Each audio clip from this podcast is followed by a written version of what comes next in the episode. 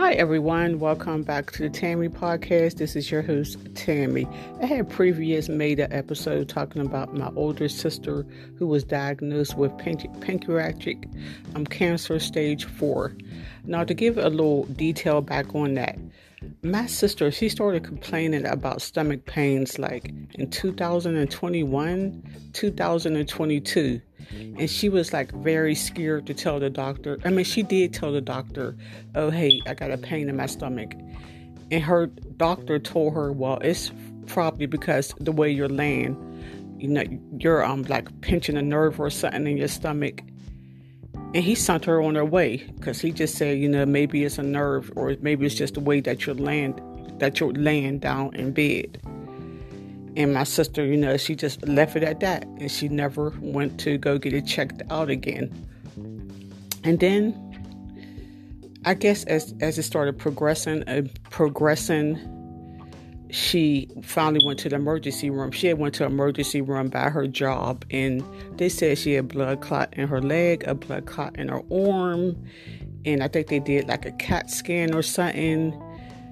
But I don't think they found the cancer the first time she went to the emergency room. She had to go back a second time to a different hospital, like a week or a couple weeks later, and that's when they finally diagnosed her with stage four cancer. Now, a little background on my sister. I mean, she never had kids. I mean, she worked all her life. She's a good person. And she stopped smoking cigarettes probably like 20 years ago.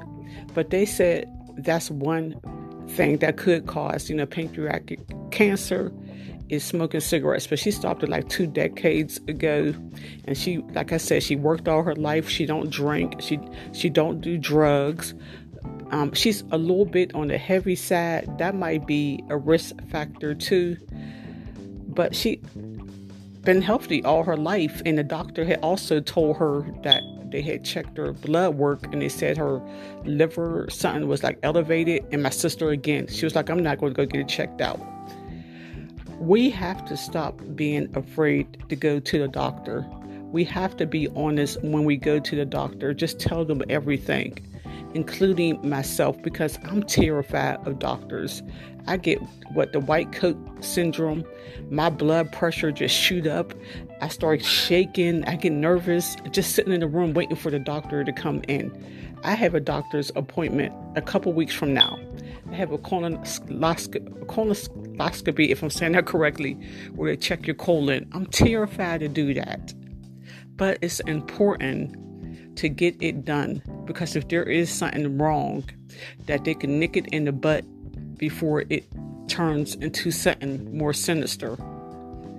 So don't be afraid to go to the doctor. I need to be telling myself this, you know, don't be afraid.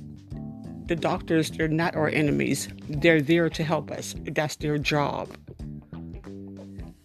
But some of us, we just don't have a good relationship with the doctor. But I wish, I don't know, my sister, because they said pancreatic cancer is hard to detect.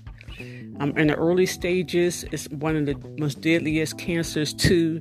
The survival rate is like a year, six months to a year after they diagnose you, diagnose you with it. But I'm just praying for my sister because she's she's my oldest sister and um, she's the closest one to me. I always talk to her. We even look alike. We even talk alike. But and she's it seems like she just made peace with her, you know, with the situation. I guess you have to make peace with it. But I'm gonna still like pray for her. And not only did it turn her world upside down, it turned mine upside down too, because I have five other siblings and we never really been like really sick my older sister was diagnosed with cancer like two years ago, but she beat it. I'm wondering like who's next? Which one of us? Because all, all of a sudden, it's just, this is just happening. That cancer back to back in our family.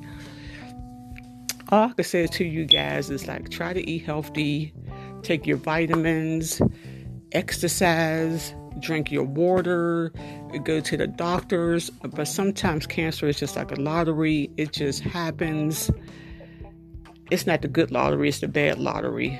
And you don't want it to pick you. It already picked my son, my two sisters, my great nephew, my niece's husband took his life, and other people that I know. I just can't wait to the day that cancer no longer exists in this world. I know they have the cure, but they don't want to release it. So I'm praying for all the cancer warriors who still out there fighting. God bless you all, and God bless my sister. I hope she could stay around a little bit longer. I hope she beat the odds. Okay, everyone, thank you for listening.